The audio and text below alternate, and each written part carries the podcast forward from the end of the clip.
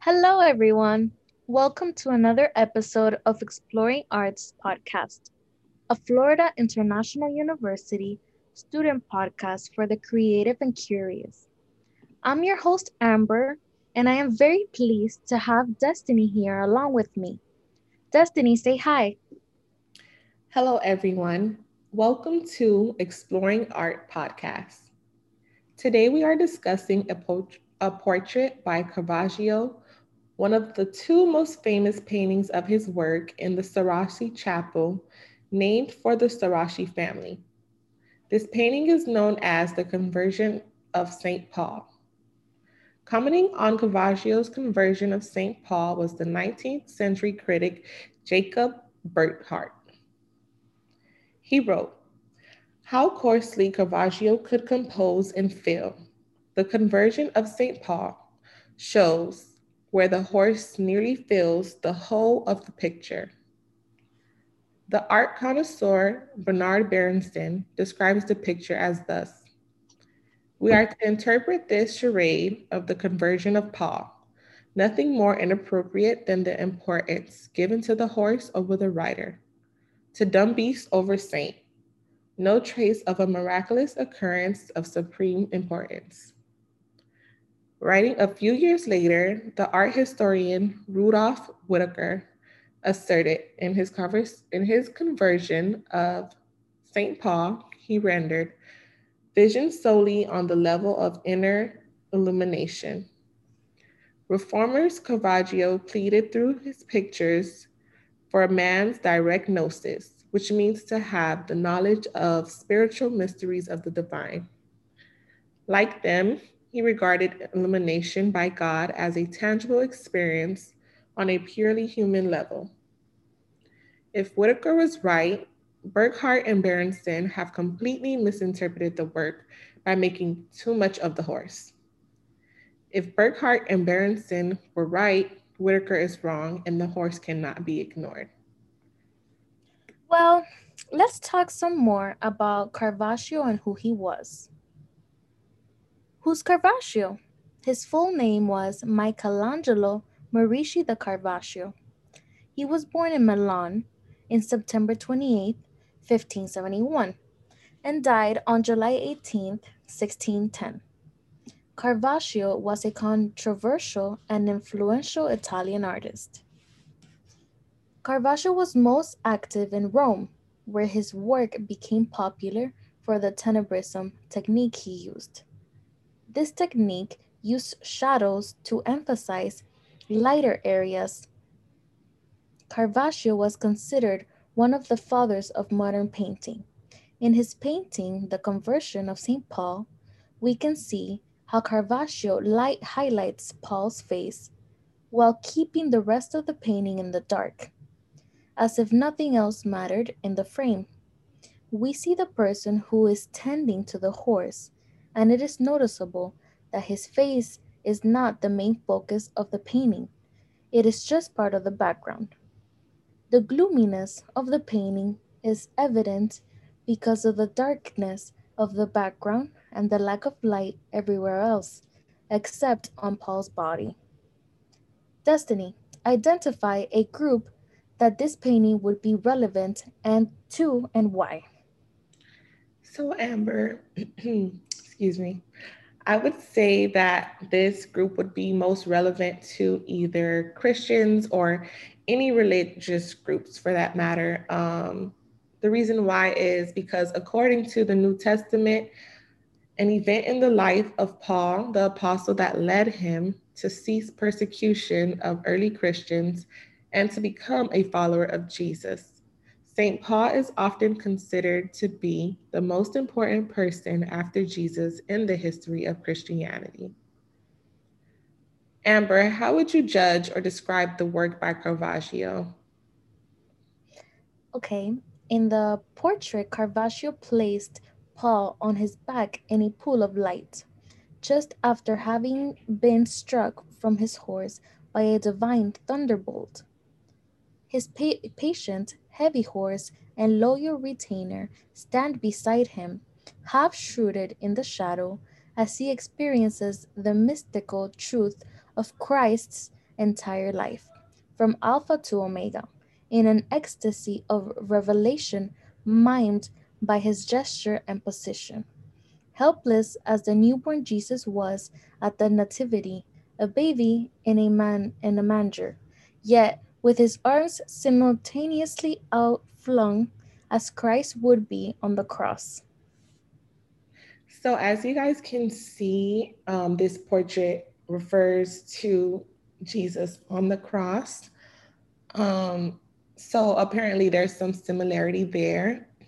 But referring back to our case study, there are some great historians and art connoisseurs who had some remarks on the portrait, on the portrait, such as Jacob Burckhardt, Bernard Berenson, and Rudolph Wittkower. For those of you who don't know or who are wondering, a connoisseur is a person who has a great deal of knowledge about the fine arts. Someone who can instantly spot quality in art in all its subtle gradations. So now me and Amber are gonna go into a bit more detail about these three men, describing them, what their life was like, and what their work was like. Awesome. Thank you so much, Destiny. Okay, so first we're going to talk about Jacob Burckhardt. Who was he? Burckhardt was born May 25th, 1818, in Basel, Switzerland. His most notorious work is The Civilization of the Renaissance in Italy. One of the first great historians of art and culture, Bert Burckhardt was the son of a Protestant clergyman. Markedly romantic at first, in later years, Burckhardt's religious ideas revealed their classical inspiration and, advancing a profound respect for human destiny, came to underlie his concept of history. Jacob Burckhardt explains in his writing, Civilizations of the Renaissance in Italy, that the Renaissance was the transition from medieval times to modern times medieval times in which everyone's focus was all about religion, and modern times where people shifted their focus to include learning, rationality, and realism. During this time, reaching salvation was the most important thing in society. But then the Renaissance came around, and other things like self fulfillment and reaching personal goals became just as important as salvation, oftentimes competing with it. Burckhardt studied at the University of Berlin from 1839 to 1843.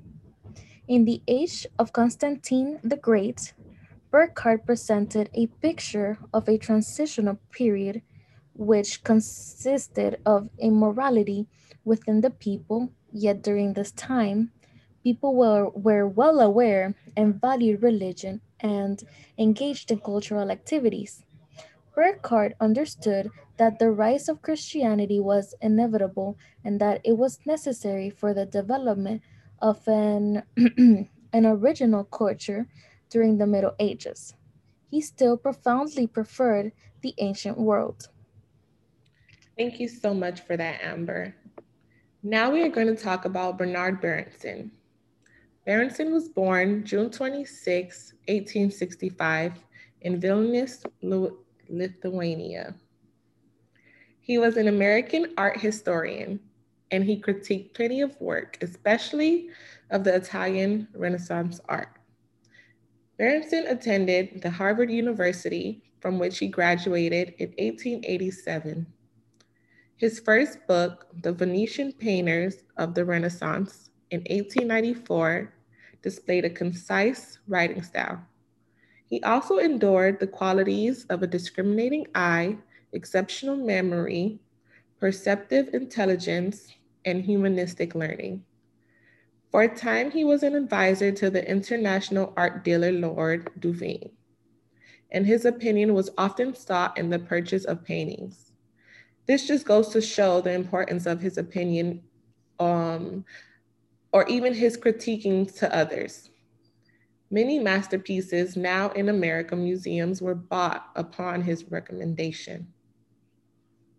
Well, now we're going to talk about Rudolf Wittkower.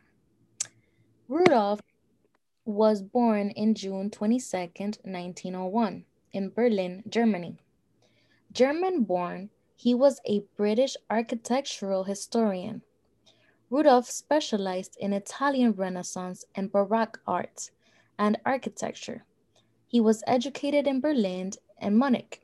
He spent from 1923 to 1933 at the Bibliotheca Hertziana, Rome, where he worked with the director E. Steinmann on an annotated bibliography of Michelangelo, 1927, and acquired his unrivaled knowledge of Italian art and architecture. As a result of his studies, he published the important catalog of Bernini's drawings in 1931, which was to prepare the ground for his Gian Lorenzo Bernini.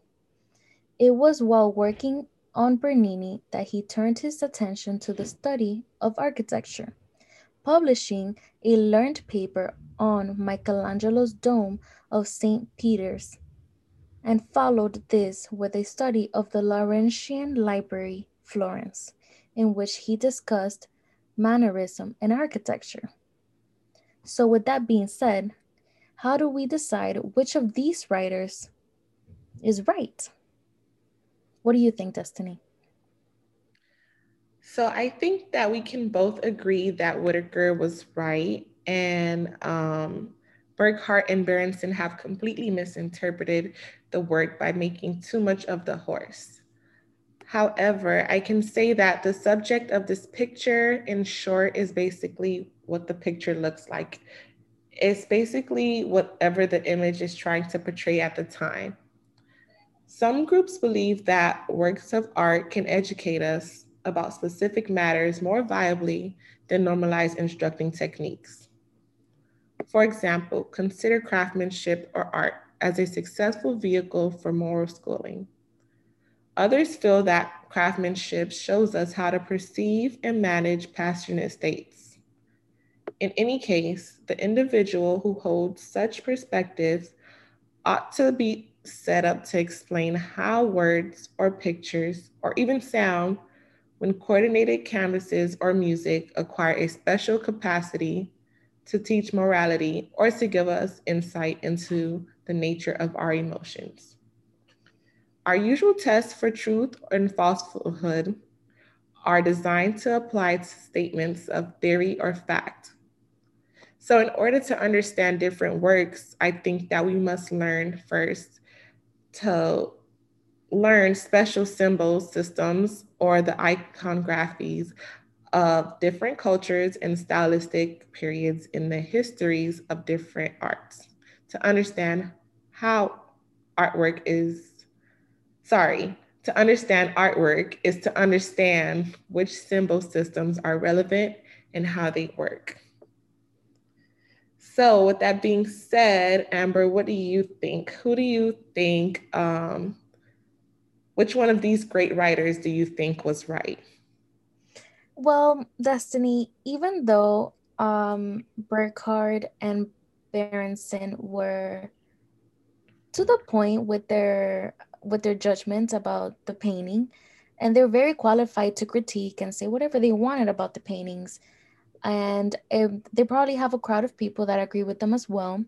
But i have to side with wittkower because i believe that he interpreted the picture to be just as it is.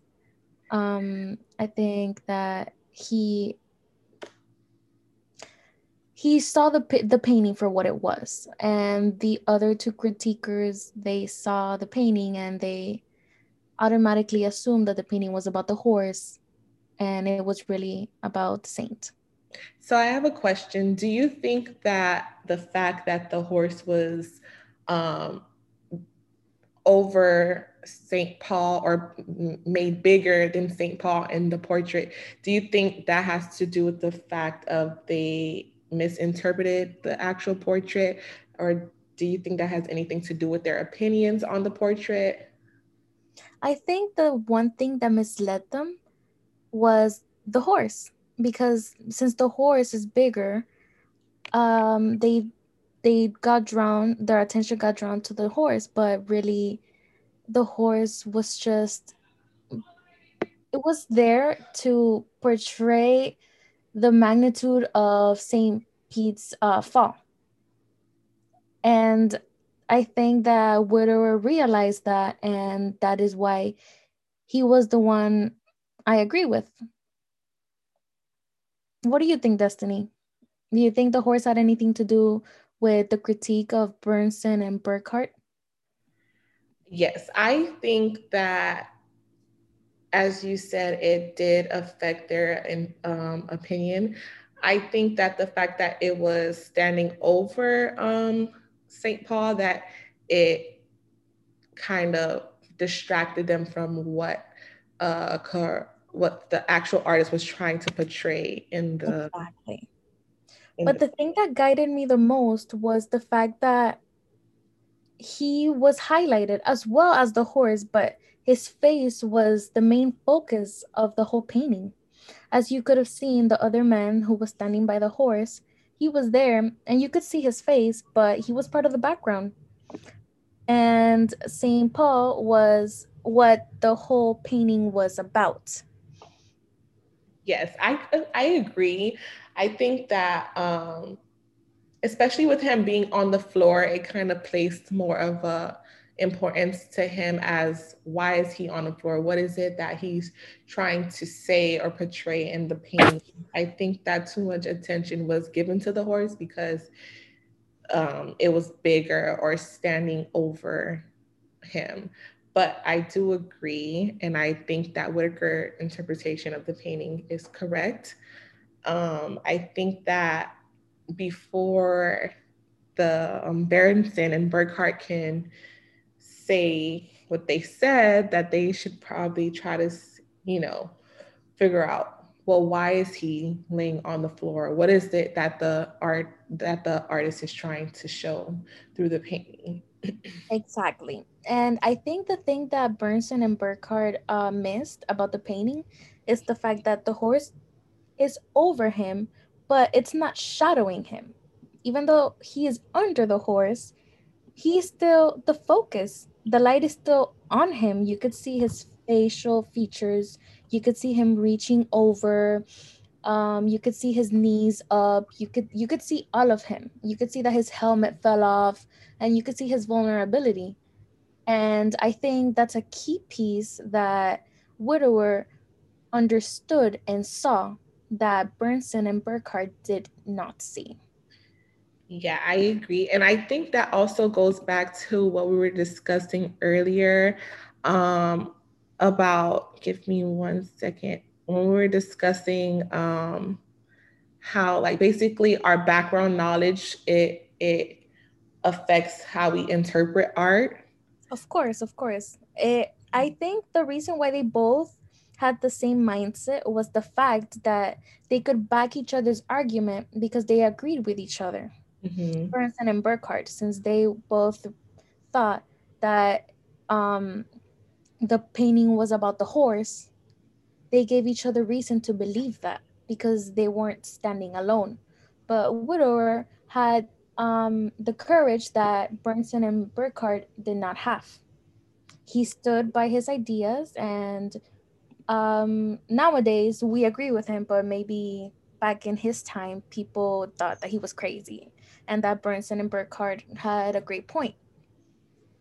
Yes, I agree completely, and I just want to say that um, I feel like with him being on the floor was kind of like a cry for help in the painting, and that um, it was trying to show some type of tragedy or something that was going on or cry for help. Um, so, like you said, basically, I agree. And I think that um, Wittkower is right by standing by his opinion. And yeah. I think Caravaggio knew exactly what he was doing when he placed Same. Saint uh, uh, the Saint Paul on the floor because it, it gave us more of an intimate and personal feel about the painting. he was super close to us. He was at arm's distance. And um, I think that gave a lot of value to what Wittkower was saying about the painting. Yeah. But with all of that being said, if you don't have anything else to add, Destiny. Nope, that's all. Okay, so I want to thank you all for joining us. And thank you so much, Destiny, for being with me today. I really appreciate it. This concludes our Exploring Arts podcast. Please subscribe to Exploring Arts podcast on iTunes, Spotify, SoundCloud, or wherever you get your podcast. Thank you for listening, and please join us soon. And remember, stay curious.